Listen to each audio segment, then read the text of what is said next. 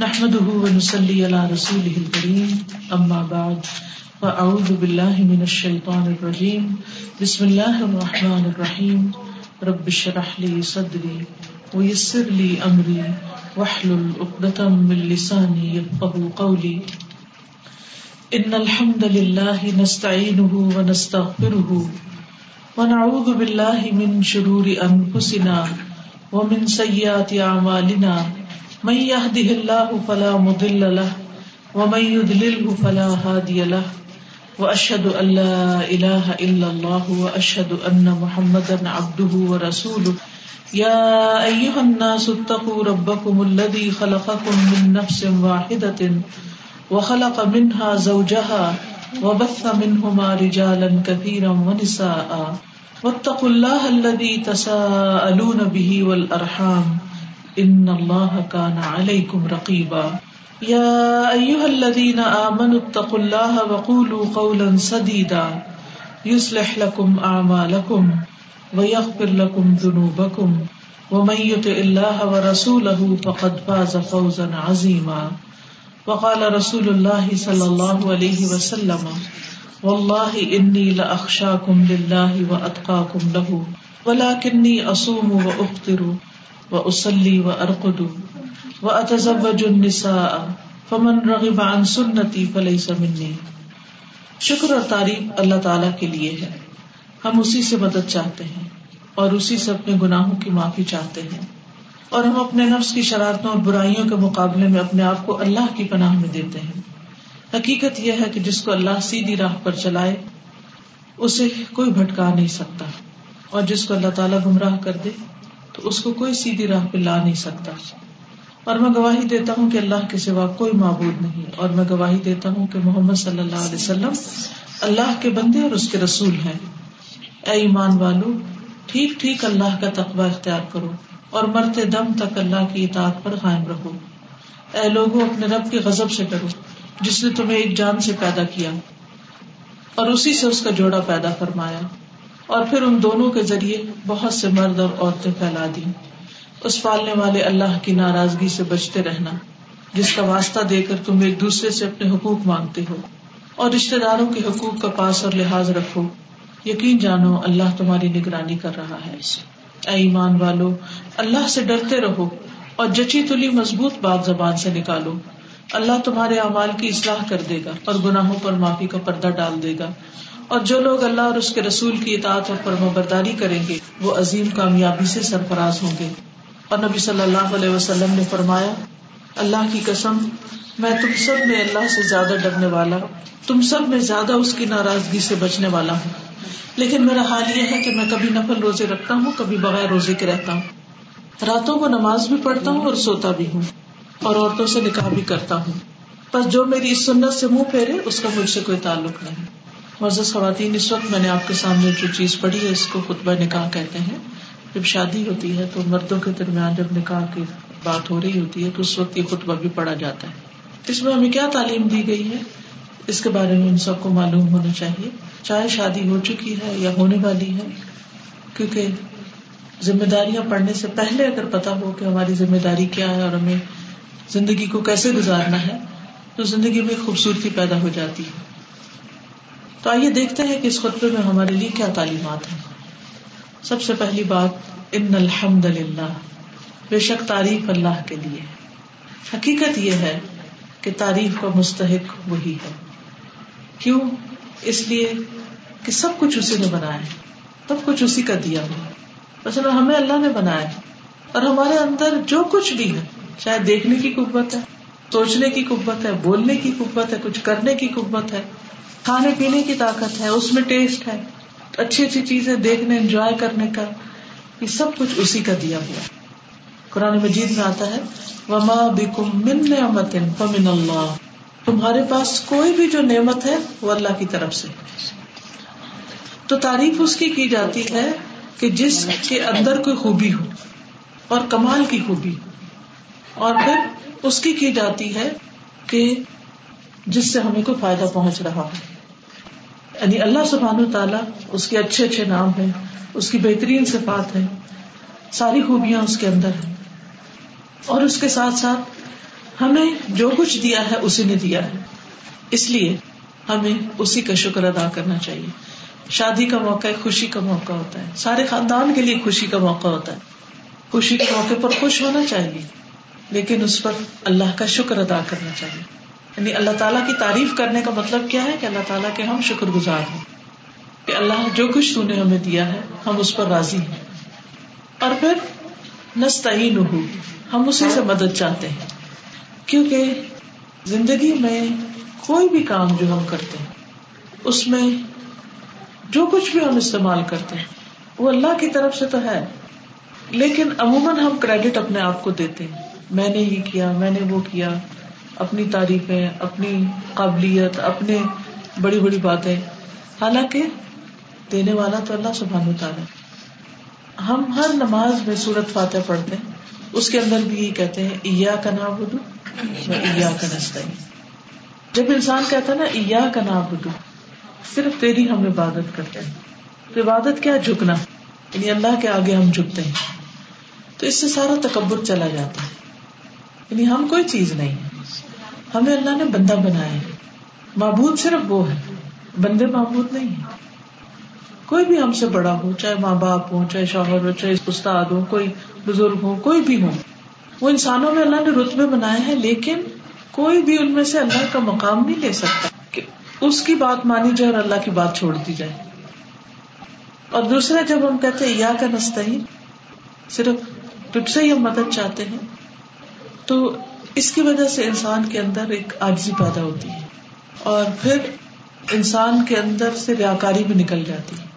کیونکہ جو کچھ ہمارے پاس ہے، جب اس کی طرف سے ہے، تو پھر ہمیں یعنی ساری شکر اور ساری توجہ اس کی طرف کر لینی چاہیے۔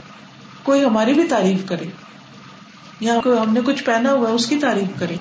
تو ہمارا دھیان فوراً اللہ کی طرف جائے۔ حاضر رحمت من ربی لہٰذا من فضل ربی، یہ میرے رب کا فضل ہے کہ اس نے مجھے عطا کیا ہے۔ یعنی دل کے اندر ایک شکر بھرا ہوا ہونا چاہیے۔ اور جس بندے کے اندر شکر کے جذبات ہوتے ہیں، وہ پھر دکھی نہیں ہوتا، کیونکہ اس کو نیمتے ہی نیمتے ہر طرف نظر آتی ہیں۔ مختلف چیزیں اللہ تعالیٰ کی دی ہوئی، اپنے اندر باہر۔ اللہ تعالیٰ نے کئی بیماریوں سے ہمیں بچایا، محتاجیوں سے بچایا، کھانے پینے کو دیا، رہنے کو دیا۔ ہر چیز عطا کی۔ تو ساتھ ساتھ انسان کچھ بھی ملے اور کسی بھی چیز کے ہونے پر ذرا بھی غرور تکبر آنے لگے تو انسان کو فوراً یہ تو دیا تو مجھے اللہ نے۔ میرا اس میں کیا کمال ہے؟ تو پھر اس سے انسان کے اندر جتنی آجزی ہوتی ہے، اتنا ہی وہ بندہ اللہ تعالیٰ کا پسندیدہ ہوتا چلا جاتا ہے۔ اور جتنا بھی انسان اللہ کا شکر ادا کرتا ہے، اللہ تعالیٰ نعمتوں میں اضافہ کرتا چلا جاتا ہے۔ تو ایک تو اپنا دل مطمئن رہتا ہے اور دوسرے یہ کہ نعمتیں اور زیادہ آتی ہیں۔ لیکن جب انسان ناشکری کرتا ہے تو پھر نعمتیں چھن جاتی ہیں۔ پھر ہم تک پھر اور ہم اس سے معافی چاہتے ہیں بخش مانگتے ہیں، استغفار کرتے ہیں۔ کیونکہ ہوتا یہ ہے کہ اللہ تو ہمیں نعمتیں دیتا ہے، لیکن وہ نعمتیں کھا کے، پہن کے، استعمال کر کے، حاصل کر کے جواباً ہم اس طرح اللہ کی عبادت اور ذکر اور شکر نہیں کرتے، اس کا حق ادا نہیں کرتے۔ سب کچھ اس نے دیا، لیکن ہمارے پاس اسی کے لیے وقت نہیں۔ نماز ایسے وقت پہ پڑھتے ہیں جب تھوڑا سا ٹائم رہ جائے۔ باقی دنیا کے کام ہوتے رہتے، یہ بھی کر لوں، یہ بھی کر لوں، یہ بھی کر لوں۔ اور جب تھک جاتے ہیں، پھر کہتے ہیں، چلو نماز پڑھے پھر اس میں نہ دھیان ہوتا ہے، نہ توجہ ہوتی۔ ہے دنیا بھر کی باتیں کرتے چلے جاتے ہیں، ذکر کے لیے وقت نہیں ہوتا ہمارے پاس۔ اسی طرح اور بھی بہت سی کمیاں، کوتاہیاں ہوتی ہیں۔ بندوں کے ہاتھ میں بہت سی کمیاں ہمارے اندر ہیں۔ پھر خاص طور پر شادی کے موقع پر۔ اللہ تعالیٰ ایک عرصے کے بعد ایک رشتہ عطا کرتا ہے، خوشی کا موقع ہوتا ہے۔ لیکن ہم اس خوشی کے موقع پر ہی اللہ کو ناراض کرتے ہیں۔ ایسی ایسی رسموں میں پڑھ کے، نمازیں لیٹ کر کے، کھانوں میں اصراف کر کے، اور اس کے علاوہ مکس پارٹیاں کر کے، پھر اس میں ضرورت سے زیادہ پیسہ ضائع کر کے، یہ ساری چیزیں کر کے ہم اللہ کو ناراض کر رہے ہیں۔ تو اس پر ہمیں اللہ سے معافی مانگنی چاہیے کہ اللہ تعالیٰ ہمیں نعمتوں کا شکر ادا کرنے والا بنانا، کہیں ایسا نہ ہو کہ نعمتیں پا کے ہم تیری نافرمانی کریں۔ اور جب انسان گناہ کرتا ہے تو پھر اللہ تعالیٰ کی طرف سے پکڑ بھی آتی ہے۔ کبھی رسک کی کمی کی شکل میں، کبھی اولاد میں کمی کی شکل میں، کبھی اور دلوں کی تنگی کی شکل میں کسی بھی چیز کی طرف سے آ سکتی۔ تو اس لیے انسان ہر دم استغفار کرتا ہے اور اگر استغفار کرتا ہے تو جیسے شکر کا فائدہ ہے نا، استغفار کے بھی بڑے فائدے ہیں۔ قرآن مجید میں صورت نوح میں آتا ہے حضرت نوح علیہ السلام نے اپنی قوم کو بتایا فقل تستغفروا ربکم میں نے اپنی قوم سے کہا کہ تم اپنے رب سے استغفار کرو۔ یرسل السماء علیکم مدرارا۔ آسمان تم پر برسنے والا بھیجے یعنی خوب بارشیں ہوں گی۔ وَيُمْدِدْكُمْ بِأَمْوَالٍ وَبَنِينَ۔ تمہیں مال اور بیٹے عطا کرے گا۔ یعنی استغفار کرو گے، کیونکہ ہر انسان کی خواہش ہوتی ہے اور مال ہو اور ہو۔ اور یعنی بیٹے خاص طور پہ بیٹیاں کتنی بھی ہوں، لیکن بیٹے کی خواہش۔ وہ جال کو منہارا اور تمہارے لیے نہریں جاری کر دے گا۔ جب نہریں ہوگی پانی وافر ہوگا، وافر تعداد میں باغ، کھیتیاں وغیرہ ہوگی گی رسک کی فراوانی ہوگی۔ بھوک نہیں ہوگی، قحط نہیں ہوگا، نعمتیں ہی نعمتیں ہوگی تو انسان کی زندگی میں کسی بھی چیز کی کمی ہو، کمیاں اور امتحان تو ہر شخص کی زندگی میں ہوتے ہیں۔ تو انسان کثرت سے استغفار کرنا شروع کر دے۔ کیونکہ اللہ تعالیٰ کا وعدہ ہے ماکان اللہ آپ نبی صلی اللہ علیہ وسلم کے بارے فرمایا جب تک آپ ان کے اندر موجود ہیں، اللہ ان کو عذاب نہیں دے گا۔ اور نہ ان کو عذاب دے گا کہ جب وہ استغفار کر رہے تو ایک بزرگ کا کال ہے کہ اگر پتھر بھی برس رہے ہو نا، لیکن اگر جو انسان استغفار کر رہا ہے، وہ پتھر اس پہ نہیں پڑے گا۔ یعنی اللہ تعالیٰ اس کو عذاب نہیں دے گا۔ ٹھیک ہے، امتحان تو ہر انسان کی زندگی میں، لیکن اللہ تعالیٰ اس سے ناراض نہیں ہوگا۔ نماز ہم پڑھتے ہیں تو ہمارے اندر کمی کوتا رہ جاتی ہے۔ ہم سد کا خیرات کرتے ہیں تو اس میں کبھی دکھاوا یا کوئی ایسی بات آ جاتی ہے۔ کبھی وہ چیز نہیں کرتے جو اللہ کو پسند ہوتی ہے۔ کبھی ہم اپنا فرض زکات بھی ادا نہیں کرتے پوری طرح۔ کبھی اور اس طرح کی کمی بشی تو چاہے عبادات ہوں، چاہے بندوں کے حقوق ہوں، چاہے کوئی لین دین معاملات ہوں، چاہے اخلاق کا معاملہ۔ ہو کتنی دفعہ ایسا ہوتا ہے کہ ہم دوسرے کے ساتھ معاملہ کرتے ہوئے اخلاق کی حدوں سے باہر نکل جاتے ہیں۔ اور ہم ریئلائز بھی نہیں کرتے، تو اس موقع پر بھی۔ تو جس انسان کے اندر ایک سلیم دل ہوگا نا، قلب سلیم، جو ڈیٹیکٹر کی طرح ہر وقت یہ ڈیٹیکٹ کرتا رہے گا کہ کون سا اس میں غلط چیز آ گئی ہے۔ تو اس سے اس کو فوراً احساس ہوگا کہ اب مجھے اس کو یہاں سے ریموو کرنا کیونکہ یہ میرے لیے نقصان دہ ہے۔ تو فوری فوری استغفار انسان شروع کر دے یعنی دیر نہ کرے انسان کہ اچھا پھر جب مجھے وقت ملے گا یا کبھی حج عمرے پہ جاؤں گا یا کچھ پھر گناہوں کی معافی مانگ لوں گا، نہیں، جس گناہ کا جب بھی احساس ہو جائے، جب یاد آ جائے، دن کو آ جائے، رات کو آ جائے، انسان استغفار کرے۔ ایک بہت ہی پیاری حدیث ہے کہ رات کو اگر انسان کی آنکھ اچانک کھل جائے اور اس وقت لا الہ الا اللہ وحدہ لا شریک لہ لہ الملک و لہ الحمد وهو على كل شيء قدیر۔ الحمد للہ و سبحان اللہ ولا الہ الا اللہ واللہ اکبر۔ ولا حول ولا قوت الا باللہ. پڑھ کے اگر اللہ سے بخشش مانگے اللہ مغفر لی، تو اللہ اس کو بخش دیتا اور اگر وہ نماز پڑھے اٹھ کے، تو اس کی نماز قبول ہوتی یا کوئی بھی دعا مانگے انسان، تو وہ دعا قبول ہو جاتی ہم میں سے ہر ایک کو لا الہ الا اللہ وحدہ کا کلمہ آتا ہے۔ پھر الحمد للہ سبحان اللہ اللہ اکبر بھی آتا ہے۔ لا حول ولا قوت الا باللہ العلی العظیم بھی آتا ہے۔ تو دن کے استغفار کے علاوہ رات کو بھی جب آنکھ کھلے، تو لازمن استغفار کرے کوئی پتا نہیں ہماری آج کی رات، آخری رات ہو دن، آخری دن ہو۔ تو اس لیے انسان دنیا سے جائے تو گناہوں کا بوجھ ساتھ لے کے نہ جائے، کیونکہ قیامت کے دن سب سے بدترین چیز انسان کے اپنے گناہوں کا بوجھ ہوگا۔ جو اس کے لیے شرمندگی کا باعث بھی بنے گا اور مصیبت اور تکلیف کا بھی ناکامی کا سبب بنے گا۔ تو اس لیے خوشی کا موقع ہو، عبادت کا موقع ہو، حقوق العباد کا موقع ہو، ہر موقع پر استغفار۔ ونعوذ باللہ من شرور انفسنا. اور ہم اللہ کی پناہ چاہتے ہیں اپنے نفس کی شرارتوں سے بچنے کے لیے. کہ جب انسان غلط کرتا تو پھر اس کے ببال بھی پڑتے جیسے بچے شرارت کرتے ہیں نا تو پھر پٹائی کا ڈر ہوتا ہے. تو اسی طرح انسان کو یہ ڈر ہوتا ہے کہ اب میں نے یہ کر تو لیا ہے تو پتہ نہیں میرا کیا ہوتا ہے. لیکن اب بچائے کون؟ بچاتا بھی اللہ ہی. تو اس لیے لا ول جا ولا من جا من کا اللہ علیہ یعنی لوگوں کے ساتھ تو جب ہمارا معاملہ گڑبڑ ہوتا ہے تو ہم ان سے بھاگتے ہیں ان سے چھپتے ہیں ان سے بچتے ہیں ان کے سامنے نہیں آتے۔ لیکن اللہ سے تو چھپ کے بچ کے کہیں بھی نہیں جا سکتے۔ اس لیے پھر اس وقت انسان واپس اسی کی طرف پلٹے۔ اللہ عمنی کا سخت کا یعنی اللہ ناراض ہے تو جانا بھی ادھر ہی ہے پھر بھی پناہ اسی کی۔ تو اس لیے ہر موقع پر انسان اپنے نفس کے شر سے بجے کیونکہ انسان کے اوپر مصیبتیں اپنی ہی وجہ سے آتی ہیں۔ تو اپنی غلطیوں کے شر سے بچنے کے لیے اللہ کی مدد چاہیے ہم سب کو۔ ہم ان سے یہ آتے مالنا میں یہ دہ اللہ فلاح مد اللہ جس کو اللہ ہدایت دے اسے کوئی بھٹکا نہیں سکتا۔ اس کا یہ مطلب نہیں کہ اچھا پھر اللہ کی مرضی ہوگی تو ہم کو ہدایت مل جائے گی۔ تو اس میں ہمارا کیا قصور ہے؟ نہیں۔ اس کا مطلب یہ ہے کہ اگر ہدایت اللہ کے ہاتھ میں ہے تو پھر ہمیں کیا کرنا چاہیے؟ اللہ سے ہدایت مانگتے رہنا چاہیے۔ کہ اللہ تو ہمیں ہدایت دے دے۔ اور نہ صرف اپنے لیے بلکہ اپنے بچوں کے لیے اپنے رشتے داروں کے لیے سب انسانوں کے لیے۔ اور نماز میں جب یہ پڑھے ایک دن اسرات المستقیم تو اس وقت خاص طور پر اس پر توجہ کریں۔ پھر زندگی کے ہر معاملے میں ہمیں صحیح رستے کی پہچان چاہیے ہوتی۔ کوئی بھی کام ایسا نہیں جو اللہ کو راضی کرنے والا ہو اور وہ ہم اپنی مرضی سے کرتے رہے اس میں ہمیں ضرورت ہے کہ اللہ کی مرضی پتا ہو۔ تو اس لیے ونعوذ باللہ من شرور انفسنا، اور پھر میں یہ اللہ فلاں مدل اللہ وہ میں یدل فلاں ہادی اور جس کو اللہ بھٹکا دے، اس کو پھر کوئی ہدایت نہیں دے سکتا۔ اس لیے اللہ ہی سے ہدایت مانگے، کیونکہ ہمارے دل اللہ کی دو انگلیوں کے درمیان ہے۔ وہ جدھر چاہے ان کو پلٹا دے۔ اس لیے بار بار پلٹ پلٹ کے اسی کی طرف جائے اور پھر اس موقع پر کلمہ پڑھا جاتا ہے اشد اللہ الہ الا اللہ۔ وہ اشد ان محمد ابد رسول میں گواہی دیتا ہوں کہ اللہ کے سوا کوئی الہ نہیں، کوئی معبود نہیں۔ اور میں گواہی دیتا ہوں کہ محمد صلی اللہ علیہ وسلم اللہ کے بندے اور اس کے رسول ہیں۔ یہ بندے بھی ہیں اور رسول بھی ہیں۔ تو شادی کے موقع پر اس بات کا ایک طرح سے پھر اقرار کہ میں مسلمان ہوں۔ کیونکہ کلمہ مسلمان ہونے کے لیے پڑھا جاتا اپنے اسلام کا اظہار کرنے کے لیے پڑھا جاتا ہے۔ اور اس بات کا احساس کہ اگر میں مسلمان ہوں تو پھر مجھے کام بھی مسلمانوں والے کرنے چاہیے۔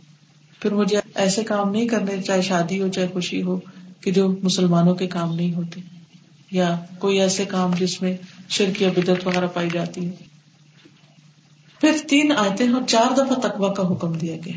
یا الناس اتقوا ربکم الذی خلقکم من نفس واحدۃ۔ اے لوگوں اپنے رب سے ڈرو، جس نے تمہیں ایک جان سے پیدا کیا ہے اب وہ جان کون سی؟ آدم علیہ السلام۔ آدم علیہ السلام سے ان کی بیوی حوا علیہ السلام پیدا کی گئی، اور ان دونوں سے پھر خلا کا منہا زو جہاں سے ان کا جوڑا پیدا کیا۔ یعنی انسان کا جوڑا انسان سے بنایا گیا۔ وبت کا من ہماری جالن کثیر و نسا اور ان دونوں سے بہت سے مرد اور عورتیں دنیا میں پھیلا دیے یعنی وہ پہلی شادی آدم اور ہوا کے بیچ میں ہوئی تھی، اور پھر اس کے بعد ان کے بچے جو ہیں ان سے یہ سلسلہ چلا آ رہا ہے اور آج تک یہ سلسلہ چلتا چلا جا رہا ہے۔ تو انسان کو اس موقع پر اللہ کی اس نعمت کو یاد کرنا چاہیے۔ اور پھر آپ دیکھیں کہ ان کے ملاپ سے کتنے بچے پیدا ہوئے، پھر ان کی آگے شادی، اور پھر کتنے کتنے، اور اب دنیا میں دیکھیں کتنے کروڑوں لوگ اور ان کے جو بڑے تھے، وہ سب دنیا سے جا چکے۔ ہمیں نہیں پتا آج ہماری جو اولاد ہے، اس سے آگے کتنی نسلیں چلے ہم دنیا میں نہیں ہوں گی لیکن ان کے بچے پھر ان کے بچے سے ان کے بچے سے ان کے ان کے ان کے ان کے، پتہ نہیں کہاں تک سلسلہ جائے گا۔ تو اس دنیا میں آبادی کے لحاظ سے ہماری بھی ایک کنٹریبیوشن جس کی بھی شادی ہوتی ہے اور ان کے بچے ہوتے ہیں، پھر آگے ان کی ایک کنٹریبیوشن تو اس میں انسان کو جب شادی کا فیصلہ کرے یا شادی کا دن ہو یا پھر شادی کے بعد، انسان اپنے تعلقات کو، اپنے معاملات کو، اپنے طریقہ زندگی کو بہت اچھا رکھے۔ تاکہ وہ ماں اور باپ دونوں ایک رول ماڈل ہوں. کس کے لیے؟ بچوں کے لیے. کہ ہمارے ماں باپ نے ایسی زندگی بسر کی. اور پھر اس کے بعد وہ جب بڑے ہوں تو وہ رول ماڈل بنے اپنے بچوں کے لیے. اور پھر وہ آگے ان کے لیے.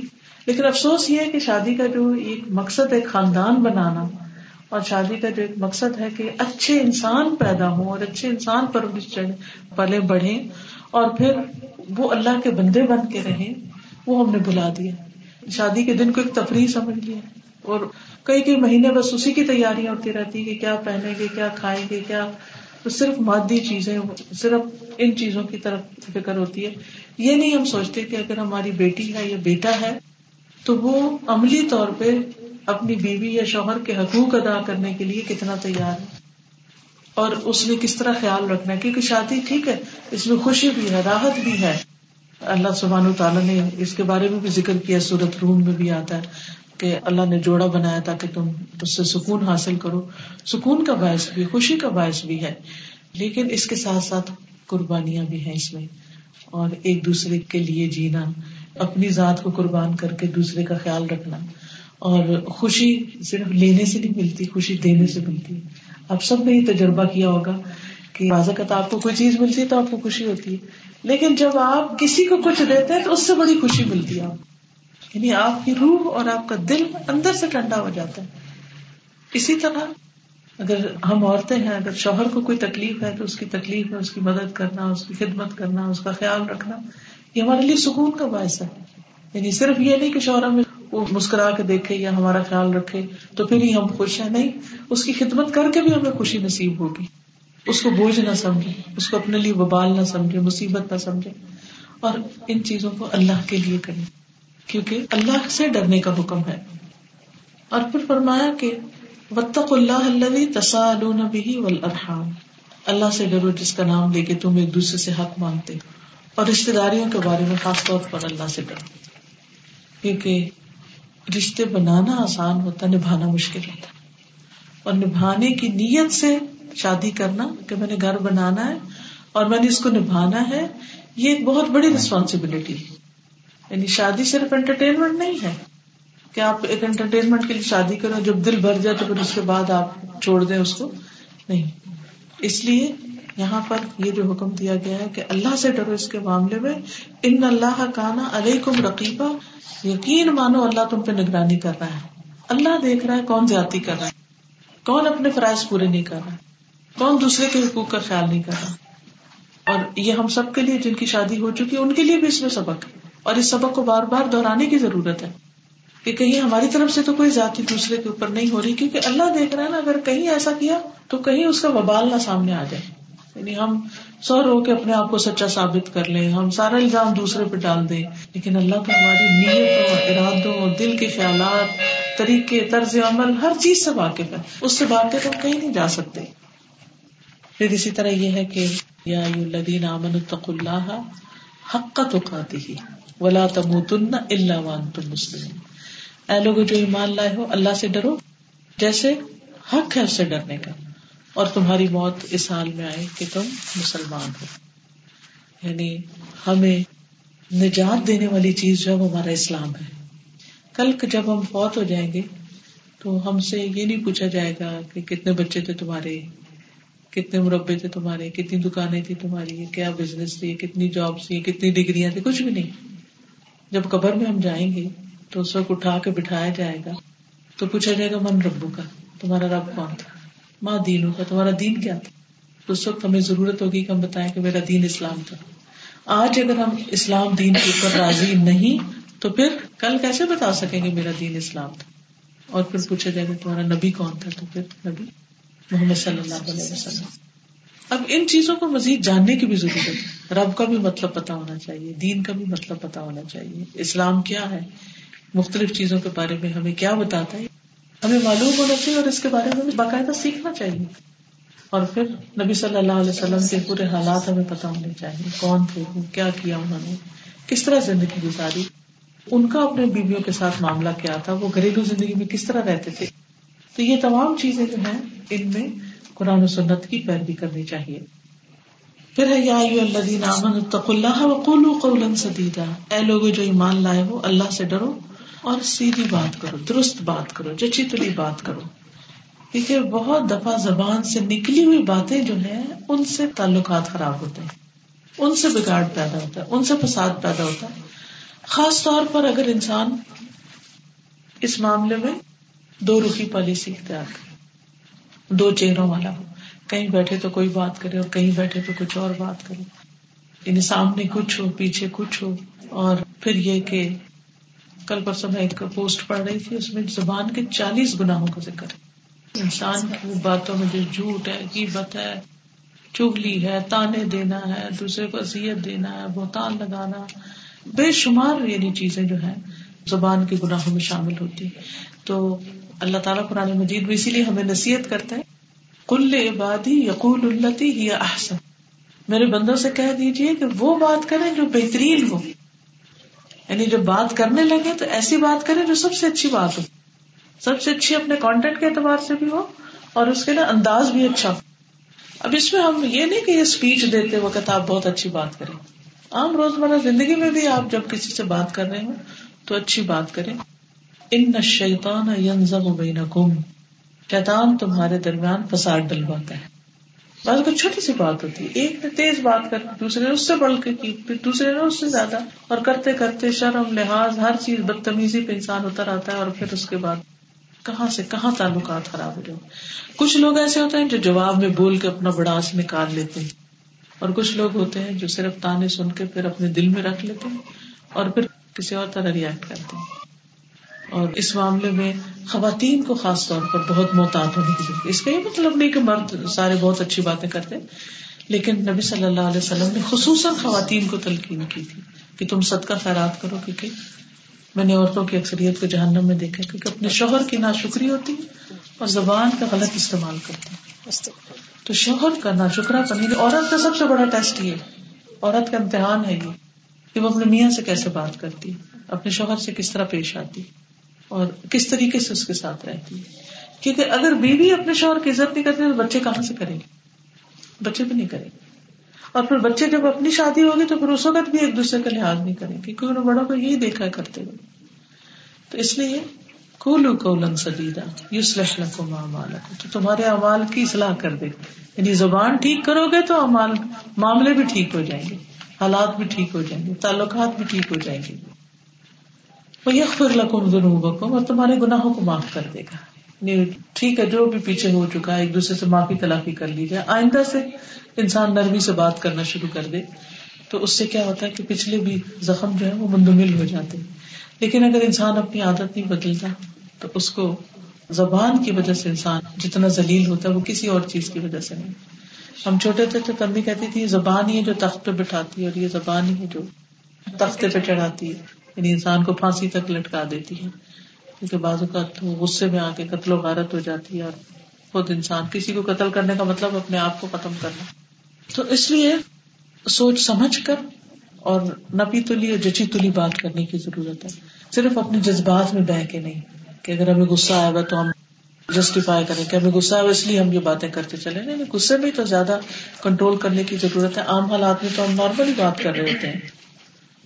اللہ و رسول فقط فاز عظیمہ اور جو اللہ اور اس کے رسول کی اطاعت کرے گا، وہ عظیم الشان کامیابی پائے گا۔ یعنی سب سے بڑی کامیابی اللہ اور اس کے رسول صلی اللہ علیہ وسلم کی اطاعت میں ہے۔ ٹھیک ہے، شوہر کی اطاعت بیوی پہ فرض ہے، لیکن اللہ کی نافرمانی میں نہیں۔ اب چند چیزیں شوہر بیوی کے حقوق کے حوالے سے یاد دہانی کرانا چاہوں گی۔ سب سے پہلے بات جو ہے، مردوں کو حکم دیا گیا ہے کہ بیوی کے ساتھ اچھا سلوک کرے قرآن مجید میں اللہ تعالیٰ فرماتے ہیں وہ آشرو ہن بل مارو کہ تم ان کے ساتھ بھلے طریقے سے زندگی بسر کرو۔ یعنی اچھا معاملہ کرو۔ کیونکہ مرد کا وام ہے، مرد ذمہ دار ہے۔ مرد کو ہی طلاق کا حق دیا گیا ہے۔ مرد کو ہی کمانے کی ذمہ داری دی گئی۔ نام نفقہ فراہم کرنا مرد کی ذمہ داری۔ تو اس لیے مرد کو حکم دیا گیا ہے کہ وہ آشر بل معروف عورتوں کے ساتھ بھلے طریقے سے زندگی بسر کرو۔ حدیث میں آتا ہے، لوگوں سنو، عورتوں کے ساتھ اچھے سلوک سے پیش آؤ، کیونکہ وہ تمہارے پاس قیدیوں کی طرح ہے تمہیں ان کے ساتھ سختی کا برتاؤ کرنے کا کوئی حق نہیں، سوائے صورت کے کہ جب ان کی طرف سے کوئی کھلی ہوئی نافرمانی سامنے آئے۔ یعنی چھوٹے چھوٹے معاملوں میں ٹوک ٹاک نہیں کرنی چاہیے۔ ویسے یہ کیوں پکا دیا، یہ کیوں، یہ یہاں کیوں رکھ لیا، یہ پردہ ایسا کیوں لگا دیا بلا یہ گھر عورت کی ڈومین ہے۔ اسے مرد کو انٹرفیئرنس بہت نہیں کرنی چاہیے۔ سارا دن وہ عورت گھر میں رہتی ہے۔ اس کی پسند کے پردے لگنے چاہیے، اس کی پسند کے کارپیٹ ہونے چاہیے، اس کی پسند کا بیڈ روم ہونا چاہیے، کیونکہ اس نے زیادہ برتاؤ ان چیزوں کے ساتھ کرنا ہے۔ لیکن یہ ہے کہ شوہر کے حقوق میں کمی نہیں ہونی چاہیے، جیسے شوہر کی اطاعت اور باقی شرم و حیا کا لحاظ رکھنا۔ اور تو آپ صلی اللہ علیہ وسلم نے فرمایا کہ کھلی نافرمانی سامنے آئے تو پھر تم ان کے ساتھ سختی کر سکتے چھوٹی چھوٹی باتوں پر سخت مزاجی نہ کرو۔ اور پھر یہ ہے کہ خاص طور پر یہ بات بتائے گی سنو تمہارے کچھ حقوق تمہاری بیویوں پر ہے اور تمہاری بیویوں کے کچھ حقوق تم پر ہے یعنی دو طرفہ معاملہ ہے۔ دونوں کے حقوق بھی ہیں، فرائض بھی ہیں۔ ان پر تمہارا حق یہ ہے کہ وہ تمہارے بستروں کو ان لوگوں سے نہ رنوائے جن کو تم ناپسند کرتے۔ یعنی کوئی ایسا غیر مرد گھر میں نہ آئے کہ جس کا آنا شوہر کو ناپسند۔ اور تمہارے گھروں میں ایسے لوگوں کو نہ آنے دے جن کا آنا ناگوار ہو۔ سنو، ان کا تم پر یہ حق ہے کہ تم انہیں اچھا کھلاؤ اچھا پہناؤ۔ یعنی بیوی کی بنیادی ضروریات کا خیال رکھنا چاہیے۔ پھر اسی طرح بیوی سے اچھا گمان رکھنا چاہیے۔ کیونکہ بد گمانی جو ہے نا، وہ تعلقات خراب کرتی یہاں سے کام خراب ہونا شروع ہوتا ہے۔ اگر دوسرے سے محبت ہو، دوسرے پر اعتماد ہو ٹرسٹ ہو، تو اس سے غلطی بھی ہو جائے تو انسان کہتا ہے، کوئی بات نہیں، پھر کیا ہو انسان ہے۔ لیکن اگر ٹرسٹ نہ ہو تو پھر چھوٹی چھوٹی باتیں جو بہت بڑی لگنے لگتی ہے اللہ تعالیٰ نے مردوں کو یہ بھی حکم دیا ان کری تم اصا ان تک رہ شعی ان جال اللہ فی خیرن کثیر کہ اگر وہ تمہیں کسی وجہ سے ناپسند بھی ہو شکل اچھی نہیں لگتی، کوئی اس کا مزاج اچھا نہیں لگتا، یا اس کے طور طریقے نہیں اچھے لگتے، یا کوئی بھی چیز، انسان ہے، کوئی پرفیکٹ تو نہیں ہو سکتا نا۔ ہر اچھے سے اچھے انسان کے اندر کمزوریاں ہوتی کوئی فرشتہ نہیں ہوتا۔ تو اگر کوئی چیز ان کی تمہیں اچھی نہیں لگتی، تو ہو سکتا ہے ایک چیز تمہیں ناپسند ہو اور اللہ تعالیٰ اسی میں بہت بڑی خیر رکھ دے خیرن کثیر کہ وہ گھر کو بہت اچھا سنبھالے یا بچوں کو بہت اچھی تربیت دے یا تمہارے مرنے کے بعد تمہاری خیر، بھلائی کی دعا تمہارے لیے کرے۔ پتہ نہیں اس کی خیر کہاں کہاں تک جائے۔ اس لیے چھوٹی چھوٹی باتوں پر ناراض نہیں ہونا۔ نبی صلی اللہ علیہ وسلم نے فرمایا، کوئی مومن اپنی مومنا بیوی سے نفرت نہ کرے۔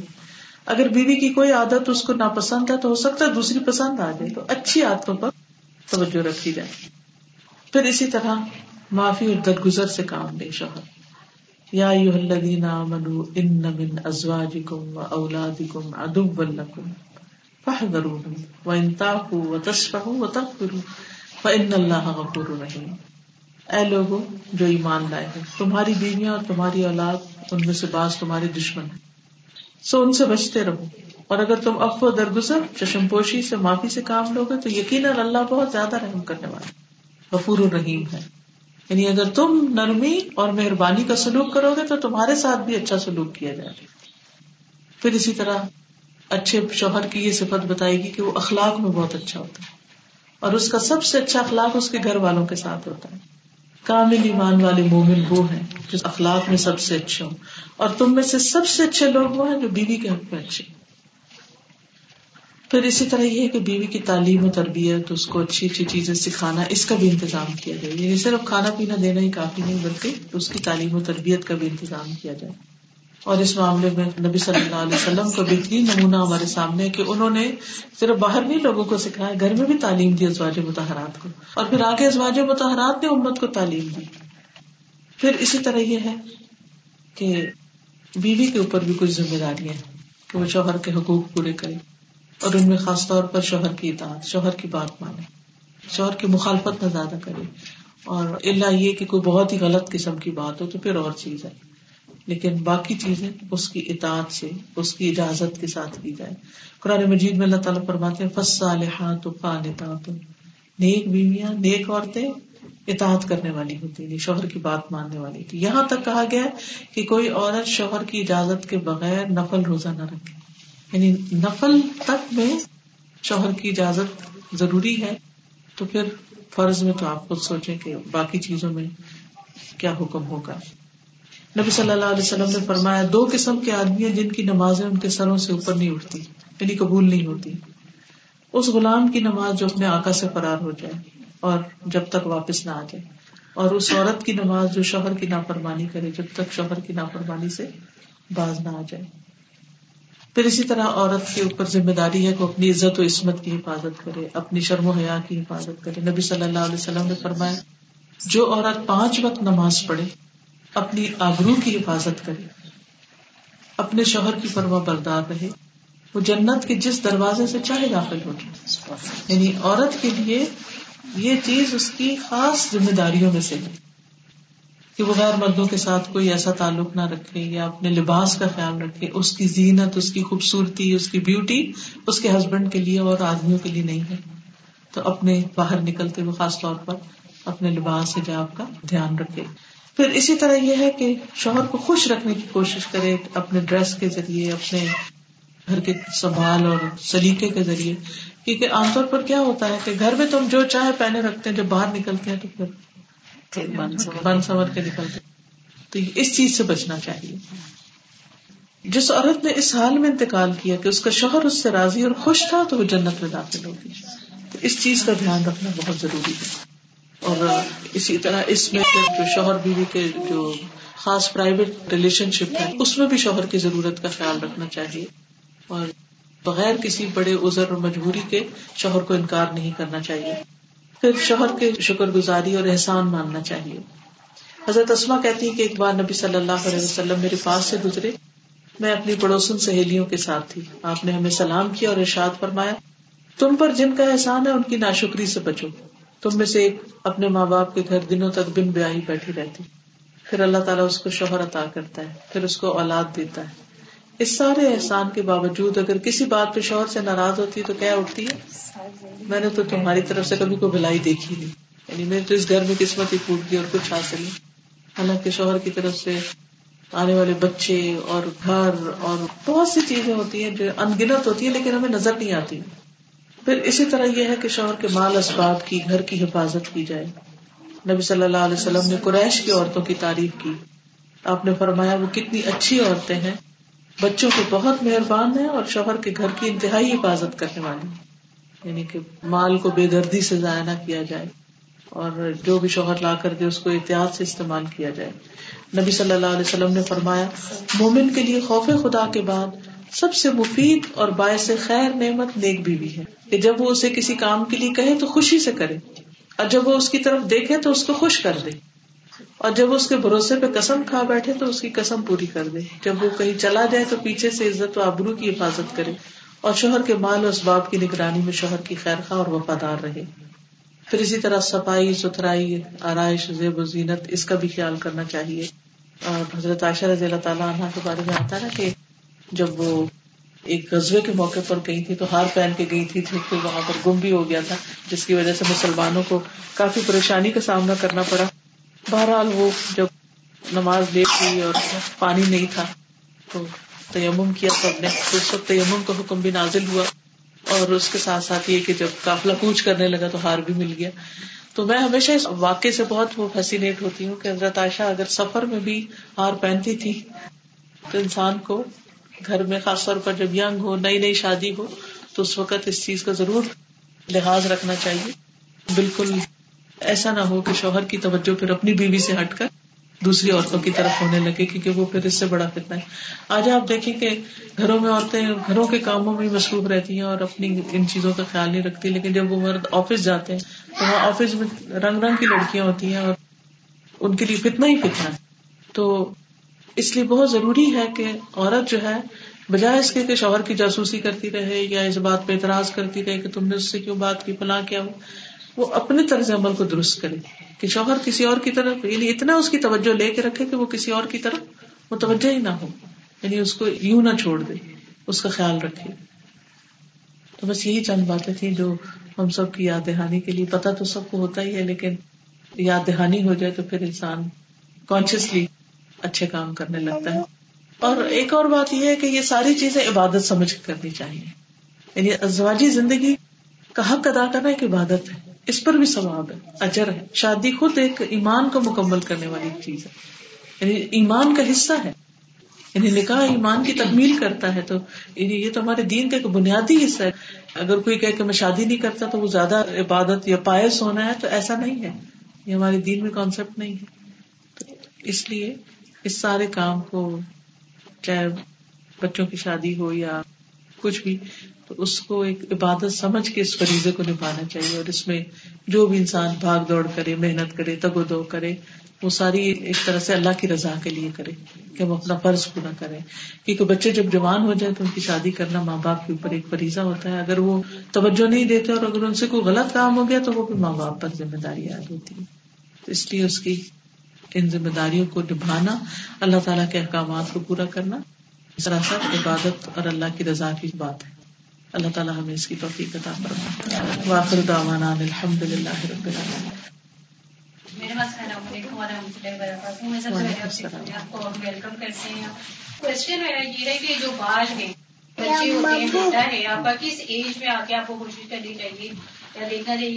بیٹے سے بالوں کا پردہ تو نہیں ہے لیکن یہ کہ ڈریس ایسا نہیں پہننا چاہیے کہ جو بالوں کا پردہ کدھر کدھر بیٹے سے شوہر نہ محرموں سے ہے۔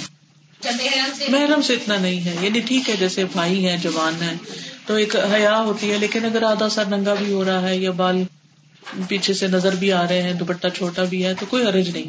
یعنی اپنے باپ سے یا بیٹے یا بھائی ان سے ایسا نہیں ہے۔ لیکن جو کزن ہے یا جس سے شادی ہو سکتی ہے ان سب سے پھر ڈھانکنا چاہیے۔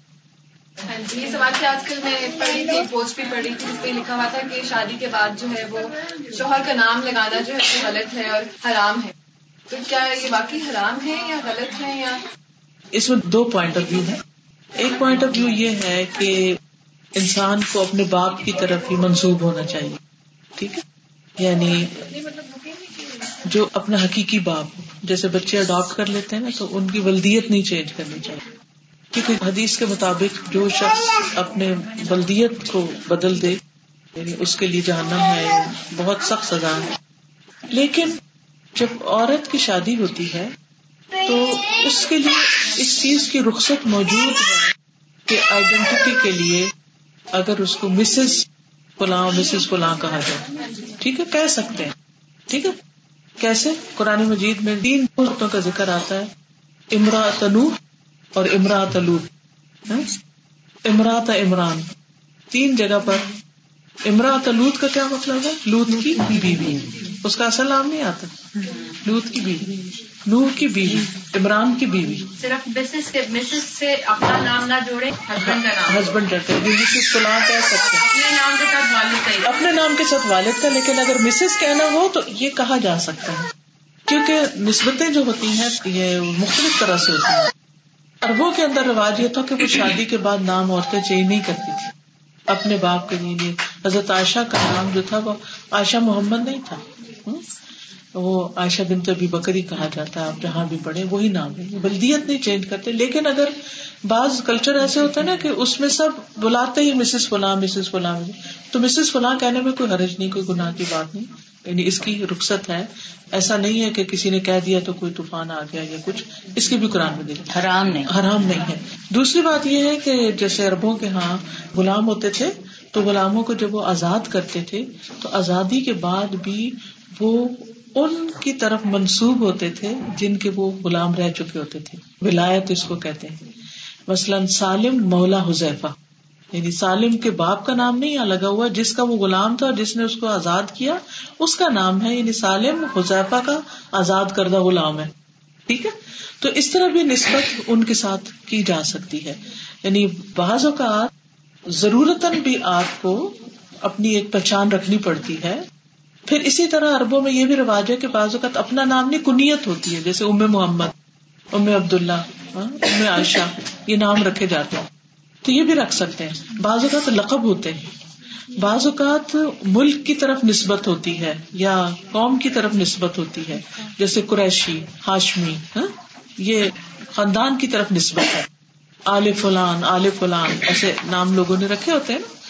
تو مختلف ناموں اور کنیتوں اور نسبتوں سے انسان کی پہچان کی جا سکتی اس میں حرج نہیں لیکن اپنی ولدیت ہمیشہ صحیح بتانی چاہیے۔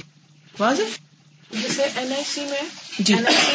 رائٹنگ کے لیے ہے اور یہاں پہ ہمارے آپ کا جو نیشنل آئیڈینٹی کارڈ ہے اس پہ امفسائز ہوتا ہے کہ you are going to write the husband name کیونکہ آپ کی پھر ہی تو پہچان ہوگی یو آر میرڈ ٹھیک ہے؟ تو آپ اس میں رائٹنگ میں تو لے آتے ہیں لیکن جب آپ بولتے ہیں تو والد کا نام بولیں۔ تو یہ اس طرح سے ٹھیک ہے یا رائٹنگ اس میں دیکھیں لکھا ہوتا ہے نا نیچے یہ دیکھیے اپنا نام الگ ہے اور شوہر کا نام نیچے الگ ہے۔ ٹھیک ہے؟ اب مسئلہ میرا نام لکھا ہوا فرحت نسیم ہاشمی اور نیچے لکھا ہوا محمد ادری زبیر۔ دونوں کے خانے الگ الگ ہیں۔ تو اسی طرح لکھا جاتا ہے۔ ٹھیک ہے؟ جی۔ شادی کے موقع کی بات ہے جی۔ کہ کتنا یہ جو ایونٹ ہے اس کو استطاعت والا اور قدر والے جو سے اندازے سے جن کو اللہ تعالیٰ نے دیا ہے کہ دونوں اپنی اپنے حیثیت کے مطابق کر سکتے ہیں۔ جیسے ابھی پچھلے دنوں ایک ماشاء اللہ ہماری اچھی جاننے والی ہیں اور انہوں نے اپنے بچوں کی شادی کی ہے۔ ماشاء اللہ اللہ تعالیٰ نے بڑا تقوا انہیں نصیب کیا بڑی سادگی کے ساتھ لیکن انہوں نے اپنے رشتے داروں کو بھی نہیں بلایا۔ یہ تو مطلب جو جاننے والے تھے مطلب چھوٹا سا فنکشن انہوں نے کیا اور یہ کہ لڑکی لڑکے کو ساتھ نہیں بٹھانا اور مطلب فوٹوگرافی یہ ساری چیزوں سے بچے الحمد للہ لیکن یہ کہاں تک ہے آپ اپنے جو رشتے دار ہیں گیدرنگ کتنی بڑی جو سی ہے وہ ہو سکتی ہے اور جو کھانا یہ ایک موقع ہوتا ہے رشتوں کو جوڑنے کا۔ دور دور سے جیسے آتے ہیں سارے۔ اگر ہم اس موقع کو چھوڑ دیں کب بلائیں گے آپ ان کو؟ یعنی کوئی دوسرے شہر میں رہتا کب اکٹھے ہوں ہاں جی اعتدال ہونا چاہیے۔ نہ تو یہ کہ ٹوٹل بائک آؤٹ ہو اور نہ یہ کہ انسان رشتے دار کیا پھر جو بھی کوئی جان پہچان کبھی ایک دفعہ ملا اس کو بھی بلا کے تو ایک شو آف کرے وہ ٹھیک نہیں۔ لیکن ایٹ لیسٹ رشتے داروں کو قریب کے جانے والوں کو ہم سایوں کو اگر انسان بلا لیتا ہے اور اپنی حیثیت کے مطابق ضروری نہیں ساتھ کھانے کے لائیں آپ ان کو کھانا نہیں پکا سکتے وہ بھی نہ پکائیں۔ آپ کچھ بھی سرو کریں۔ ظاہر ہے جو دور سے آئے گا اس کا ایک اہتمام ہوگا۔ لیکن یہ ہے کہ اس کو نیچرل انداز میں رہے اور دوسرا یہ کہ بیٹی کو جہیز بنانے کی ضرورت نہیں ہے اور دینے کی وہ ایک فارمل جہیز یہ بھی بنائے وہ بھی لیکن اپنے بچے کو آپ کوئی بھی تحفہ دے سکتے ہیں۔ اور وراثت میں بھی بچے وراثت کا بھی حصہ ہوتا ہے اور ان کو دینا تو دینا ہوتا ہے۔ دیکھیے اگر ہمارے گھر کو مہمان بھی آتا ہے نا تو اس کا بھی ایک حق ہوتا ہے نا۔ بالکل۔ کہ جب وہ جاتا ہے اور پھر اگر کسی عورت کی شادی ہوتی ہے اور طلاق ہوتی ہے تو اس وقت بھی قرآن مجید میں کیا ہے؟ ممکتے ہو ہونا یعنی انہیں کچھ دے دلا کے رخصت کرو۔ تو اگر طلاق کے بعد شوہر کو دینے کا حکم ہے تو شادی کے وقت ماں باپ کو منع تھوڑی ہے کہ آپ کچھ بھی نہ دیں اعتدال رکھے نہ تو یہ کہ کچھ بھی نہیں دینا اور نہ یہ کہ قرضہ اٹھا کے دینا۔ بس حیثیت کے مطابق جو بھی آپ خوشی سے کچھ نہ جن کے پاس۔ ہے کچھ جو دے سکتے ہیں بس خوشی سے آپ کا تھوڑے دنوں پہلے میں بھی الحمد للہ یہ خطبہ نے کافی درس تھا اختیار کیا آپ کی سیریز سن کے اس میں آپ ذرا خوشی کا اظہار کن طریقوں سے کیا جا سکتا ہے نا وہ بھی تھوڑا سا بتائیں۔ آپ بتائیے کیا سنا تھا؟ بلکہ شیئرنگ ہو جائے گی نا آپ بتائیے۔ میں لیکچر تیار کری تھی تو اس میں چار طریقے جو سے ہیں خوشی کا اظہار کرنے کے۔ نبی پاک صلی اللہ علیہ وسلم خوشی کا اظہار کیسے کرتے تھے کہ الحمد تعریف اللہ کی تکبیرات اور آپ کی عادت تھی کہ آپ سب کو اکٹھا کر کے کھانا کھلاتے تھے۔ اور لڑکیوں کو آپ نے اجازت بھی دی جیسے شادی یا عید کے تہوار پر دف بجا کے کوئی کچھ گا سکتے ہیں۔ کچھ گا سکتی ہیں۔ تو الحمد للہ وہ میرے دل کا بوجھ تھوڑا سا ہلکا ہو گیا باقی یہ کہ توفیق اللہ کی ہے، جس کو اللہ تعالیٰ جتنا تقوا نصیب کرے۔ تو اپنی خوشی کا جو اظہار ہے وہ اسی طریقے پہ کیا جائے تاکہ اللہ بھی ہم سے خوش ہو۔ کیونکہ خوشیاں ساری جیسے ڈاکٹر صاحبہ نے بھی بتایا کہ منسوب اللہ سے ہی اللہ تعالیٰ قادر ہے کہ ان خوشیوں سے توڑ تک پہنچائے یا اللہ نہ کرے جیسے قدرت نکاح میں موت کا بھی ذکر ہے نا کہ آپ کی ہستی بستی خوشی جو سی ہے اس میں کسی وقت اچانک اس طرح ہو جائے، اس طرح ایک دفعہ ایک ہماری بہت اچھی جاننے والی ہیں، تو انہوں نے مجھے کہا کہ کھانا ہے اور آ جاؤ، بیٹے کی شادی تھی۔ تو میں نے کہا، باجی، میری تو اپنی کلاس ہے، تو میں تو نہیں آ سکوں گی نہیں، تم کلاس ختم ہوتے ہی آ جانا، بس کھانا ہے۔ تو میں ان کے گھر چلی گئی، تو وہ گانا بھی تھا۔ اب گانا تھا تو ٹھیک سیگریگیشن تھا کوئی مرد نہیں تھا۔ تھوڑی دیر گزری تو وہ گانا دف سے اوپر گیا اور انڈین گانے، پھر وہ ڈانس شروع ہو گیا. مجھے سمجھ نہ آیا کہ انہوں نے مجھے بلایا کیا کہ میرے پاس آ کے کہنے لگی کہ تمہیں برا لگا ہوگا. میں نے کہا، باجی دیکھیے سزا اور جزا کا اختیار تو میرا نہیں ہے. میں نے تو اللہ کی ایک بات آپ کو بتانی ہے. وہ میرا بیٹا کہتا تھا کہ تھوڑی سی خوشی کرنی ہے. میں نے کہا، ہم سوچتے ہی نہیں کہ ہماری خوشی خوشی دینے والے کو ناخوش کر کے پوری ہوتی ہے. ہم ہمیشہ اپنی کوئی بھی خوشی، ابھی کل بھی میں ایک جگہ پہ میں یہ بات کہہ رہی تھی، وہ بیمار تھے ان کے گھر میں. میں کہہ رہی تھی کہ ہم کیوں خوشی کے موقع پہ اللہ کو یاد نہیں رکھتے؟ جب کوئی بیمار ہو جاتا ہے تو لمبی لمبے مسئلے بچ جاتے ہیں۔ آیت کریمہ کا ختم کرا رہے ہیں فلانی چیز کا وظیفہ کرا رہے ہیں۔ کیوں ہمیں شادی کے موقع پہ نماز یاد نہیں رکھتی کہ اللہ کا شکر ادا کیا جائے۔ نماز سب سے بہترین عبادت ہے نا۔ تو کیوں شادی کے موقع پہ ہمیں نہیں یاد رہتا کہ ہم نے رات کو اٹھ کے تسبیح کرنی ہے اور اس اللہ کی پاک ذات جس نے ہمیں یہ خوشی نصیب کی ہے؟ کیونکہ عام طور پہ کیا ہوتا ہے خوشی کے موقع پہ ہم اپنے پیاروں کو یاد رکھتے ہیں؟ بالکل۔ تو اللہ سے ہمیں سب سے زیادہ پیار ہونا چاہیے۔ تو اللہ کو کیوں بھول جاتے ہیں؟ اللہ کو ہی بھول جاتے ہیں خوشی دینے والے کو ہی بھول جاتے ہیں۔ میرا بھی بہت کوشچن ہے کہ جی۔ جس طرح اب آج کل کافی سارے گھرانوں میں ہے کہ فنکشنس کو سمیٹنے کا بھی کہ کم سے کم فنکشن یا اس میں اس طرح ہو سکتا ہے کہ نکاح ہو اور اسی دن جس طرح رات کو ڈنر دے دیا جائے ولیمے کا کہ بیچ میں ایک گیس اصل میں ولیمہ جو ہے نا وہ اصل میں شوہر کی طرف سے جب شادی کنزومیٹ ہو جاتی ہے اس کے بعد ہوتا ہے ولیمہ۔ یعنی بیوی رخصت ہو جائے اور پھر اس کے ساتھ ٹائم اسپینڈ کر اس کے بعد ولیمہ۔ میرا سوال یہ ہے کہ کچھ لوگ جو پالک بچے جو ہوتے ہیں ان کے نام کے ساتھ اپنا نام لکھوا دیتے ہیں۔ ہاں یہ ٹھیک نہیں ایسا نہیں کرنا چاہیے۔ یہ نہیں کرنا چاہیے کیونکہ اس سے نام نصب پہ فرق پڑ جاتا ہے نا۔ ان نہیں معلوم تو پھر ان کو یعنی کوئی بھی فرضی نام ڈال دینا چاہیے۔ عبداللہ۔ اور ابھی اگر ابھی آپ نے ذکر کیا کہ جن سے نکاح ہو سکتا ہے اس سے پردہ ہے۔ جی۔ تو جیسے آپ کا جیٹ ہے اور دیور ہے خامن کی زندگی میں تو ان سے نکاح نہیں ہو سکتا اور جوائنٹ وہ تو خامن کی زندگی میں تو کسی بھی مرد سے نہیں ہو سکتا۔ صرف لیکن وہ یہ ہے کہ جب اگر آپ جوائنٹ میں رہ رہے ہیں جوائنٹ جی جی۔ تو پردہ آپ کا ان سے لازم ہے۔ یعنی کہ اپنے بال وغیرہ نہیں ان کے سامنے ہونے۔ چاہیے ہنسی مذاق ان سے نہیں کرنا چاہیے۔ مطلب ٹھیک ہے رہ رہے ہیں آپ۔ اور یہ جو ایک تو ایک ہماری سوشل اور ہماری اخلاقی تربیت ہوتی ہے کہ آپ کے جیسے شادی کے بعد بچوں بچوں کو کہا جاتا ہے کہ آپ اپنے ان لاز میں جائیں خدمت کریں جی۔ اور مطلب جیسے آپ کے ساس سسر ہیں۔ لیکن دین میں کیا اجازت ہے جس طرح ماں باپ کی عبادت کی خدمت ہمیں کرنی ہے اور اس کا ہمیں جواب دینا ہے وہ فرض ہے۔ تو ساس سسر کے بارے میں کیا حکم ہے؟ اس میں جو بھی کوئی بزرگ ہے چاہے ہمارے اوپر وہ اس طرح قانونی طور پر نہ بھی فرض ہو لیکن اخلاقی فریضہ ضرور ہے۔ ساس سسر کو چھوڑے اگر کوئی ہمسایا بیمار ہے مسئلہ تو ہمارا کیا فرض بنتا ہے؟ کہ ہم اس کا خیال رکھیں۔ تو میرا سوال یہ تھا کہ مطلب دین میں اس کی پوچھ ہے رشتوں کے اعتبار سے یعنی اتنی تو نہیں جتنی اپنے ماں باپ کے ساتھ غفلت کی ہے لیکن بہرحال کسی بھی چاہے کوئی بلی بھی بیمار ہو یا کوئی اس میں دیکھیں شوہر کی ذمہ داری بے شکل بنتی ہے نا وہ بیٹا ہے اس کی کیونکہ شوہر کی مدد کون کرے گا اس کام میں؟ بیوی کرے گی۔ نصب کے اور سسرال دونوں کے جو اپنے رشتے دار بھی اور شوہر کے رشتے دار بھی۔ اگر خامد پریشان ہے اپنے پیرنٹس کی وجہ سے تو اس کی ہیلپ اس کی مسز نے ساتھ کر دی۔ بالکل۔ تو وہ اگر وہ اس کے پیرنٹس کو اچھے طریقے سے دیکھے گی فرض بنتا ہے نا اس کا کہ خامد کی خوشی کی خاطر وہ کرے۔ جی جی بالکل یہی بات ہوگی جی ضرور پوچھیں۔ اپنی ول پاور کیسے بڑھائی جائے۔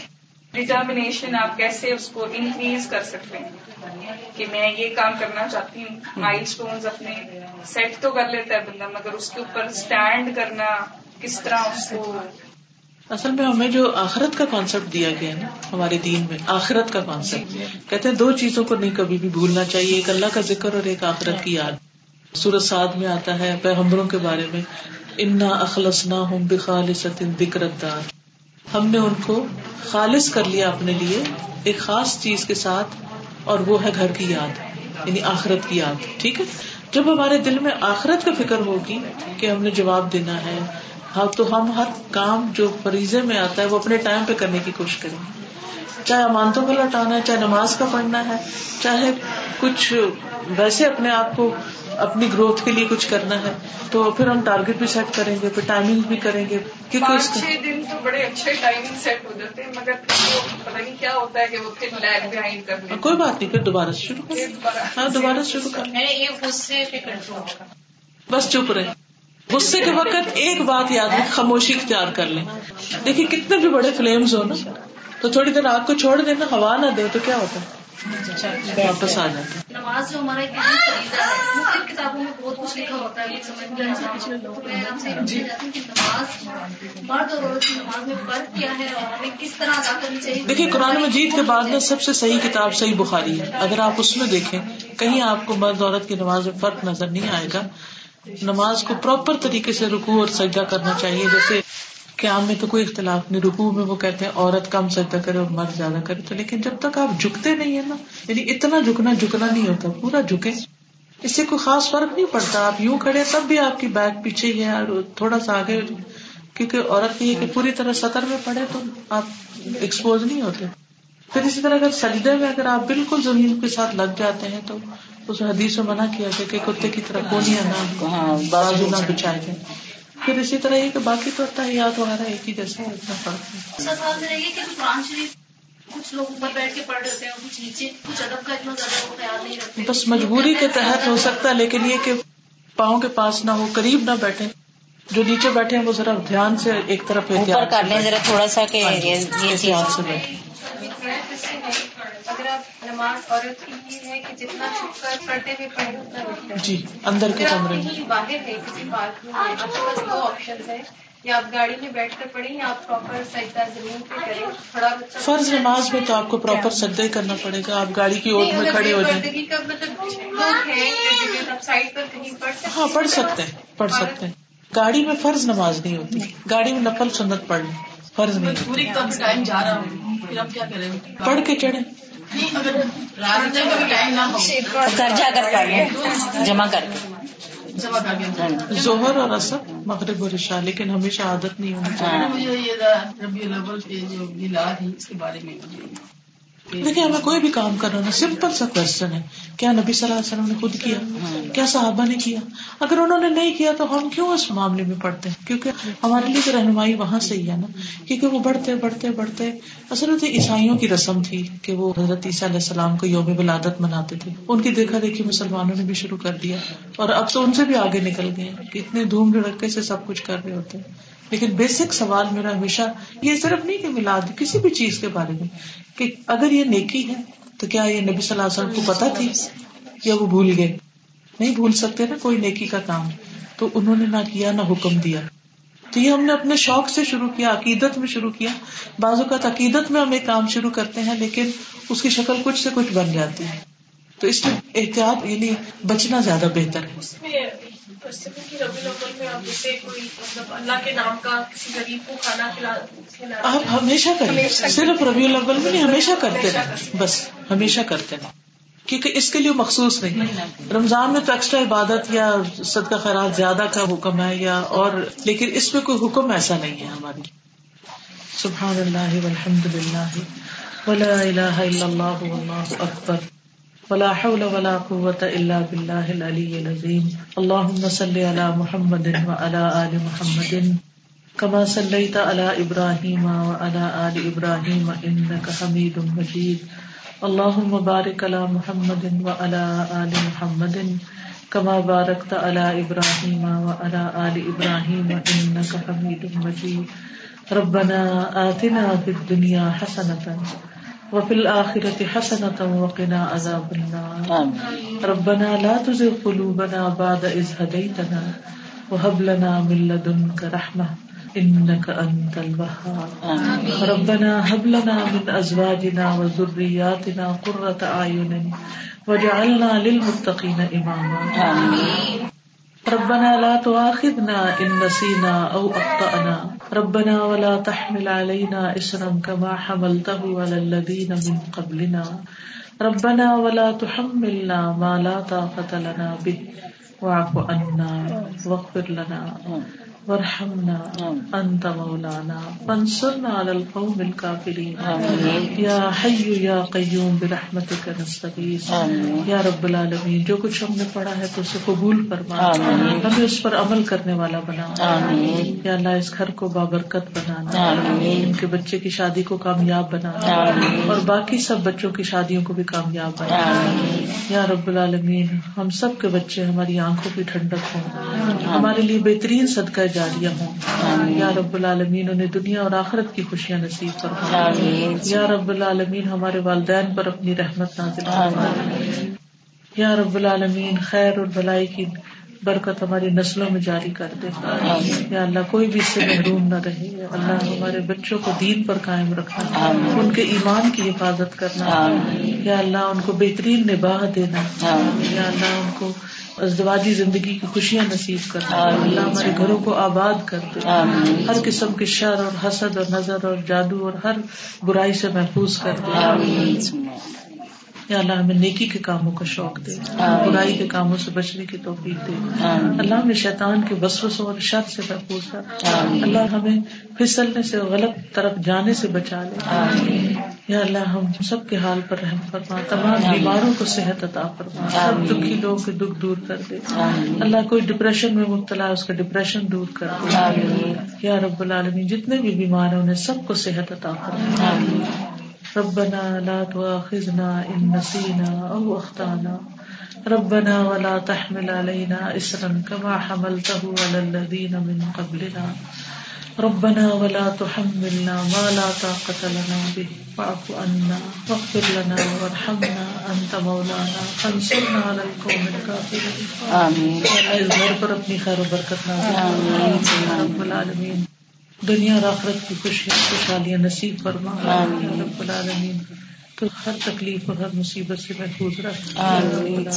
جو نیکی کے کام یہاں ہو رہے ہیں ان کو اور زیادہ برکت عطا یا اللہ جو جو خیر اور بلائی سے محروم ہے علم سے محروم ہے ان سب کو یہ نعمت عطا فرما اور ہم سب تجھ سے اس حال میں ملے کہ تو ہم سب سے راضی ہو۔ ربنا تقبل منا انك انت السميع العليم وتب علينا انك انت التواب الرحيم وصلى الله تعالى على خير خلقه محمد وعلى اله واصحابه واهل بيته اجمعين برحمتك يا ارحم الراحمين سبحانك اللهم وبحمدك اشهد ان لا اله الا انت استغفرك واتوب اليك